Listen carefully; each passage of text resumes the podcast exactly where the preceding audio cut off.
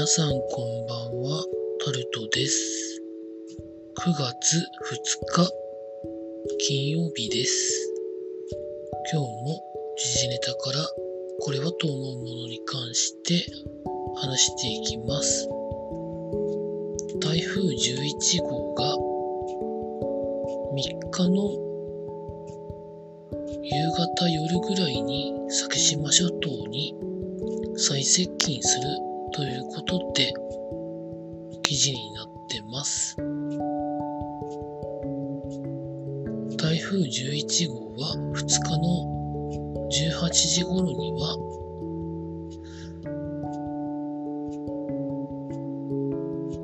中心の気圧が935ヘクトパスカル最大風速が45メートル最大瞬間風速が65メートルで北北西に10キロメートルで進んでいるということだそうです。まあ、速度が遅いので先島諸島付近あと沖縄地方影響が長く続くんじゃないかというふうなことが言われております。台風が比較的慣れてる地域でもありますけど、それでも危ないので、まあ、いろんな情報を手に入れていただいて、判断して行動していただければなと思います。続いて、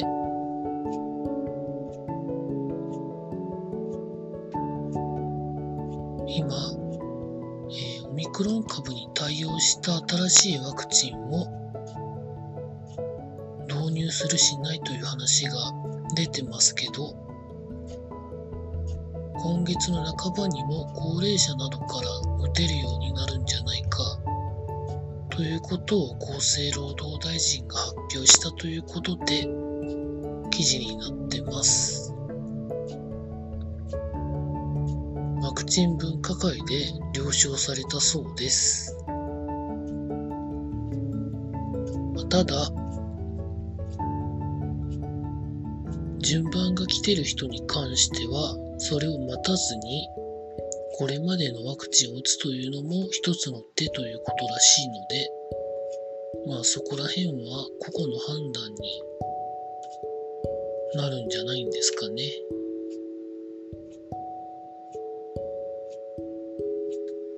続いて、ミャンマーのアウン・サン・スー・チー氏が新たに有罪ということで、刑期が、まあ、いろんなことで有罪になったために20年ということだそうです。まあ、今、ミャンマーは軍事政権下の中でいろんなことが行われているので、必ずしも正しいとは言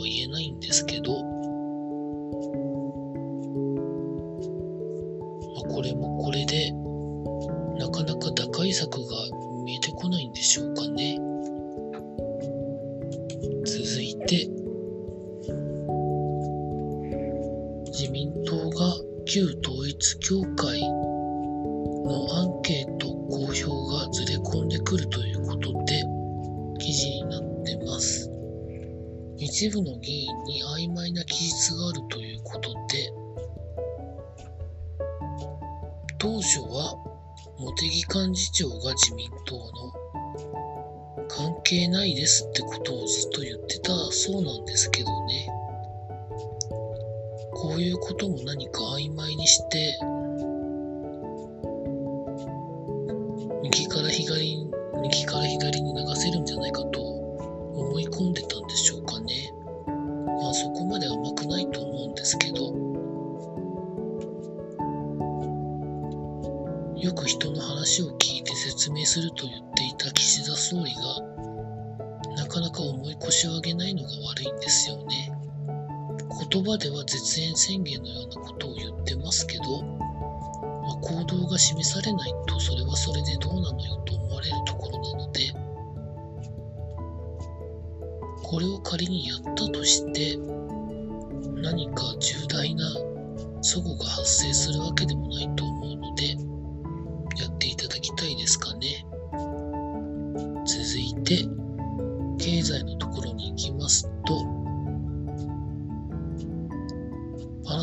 クホールディングスの子会社が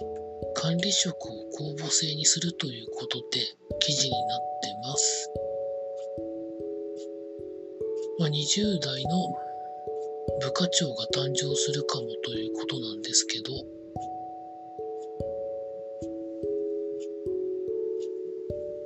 こういうのは人事評価とか、まあ、どういうことを結局提案するかっていうところにはなってくるので、する人がどうするかっていうところの方が重要なんじゃないんでしょうかね。続いて、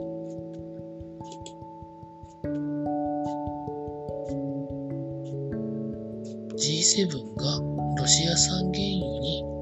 上限価格導入で合意ということが記事になってるんですけど、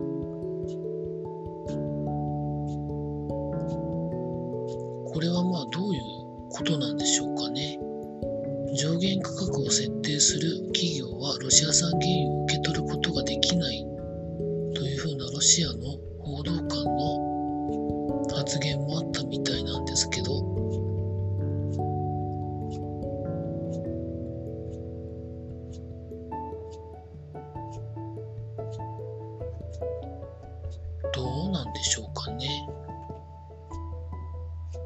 まだ夏場ですから、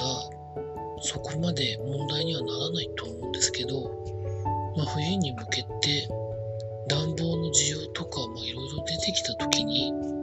原油や天然ガスの価格がどんなことになるんだか、まあ、そこまで戦争が続いてるのかってこともまあありますけど難しい問題ですよね。続いてニコンが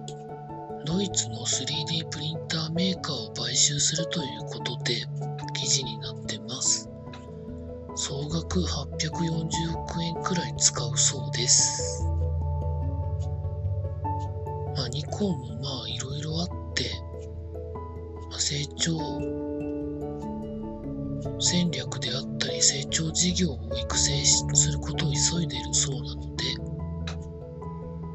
これまで持ってる技術と 3D プリンターをどうやって活かすのか相乗効果を狙うそうなんですけど、うまくいくんでしょうかね。続いて、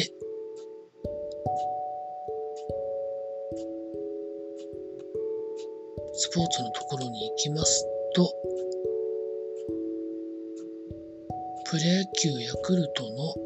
村上選手がホームラン50本目を打ったということで記事になってます。最年少で50本ということで松井秀喜選手の記録を20年ぶりに更新ということだそうです。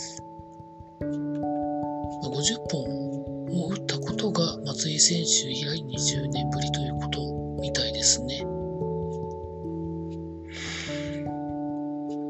まあ、ただただ、すごいことするなと思うだけですかね。続いて、ロッテの佐々木朗希投手が9回完投だったんですけど、1失点の部分で負け投手になり4敗目だそうです。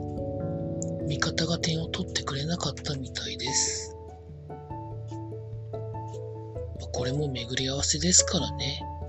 難しいところですね。続いて、ソフトバンクの柳田選手が一軍に復帰ということで記事になってます。8月にコロナの陽性で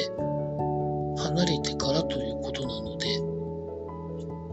まあ、これから9月がでも一番重要な時期ですからね活躍していただければと思います。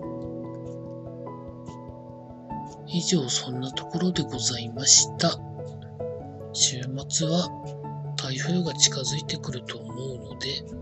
多分家でゆっくりしてると思います。以上タルトでございました。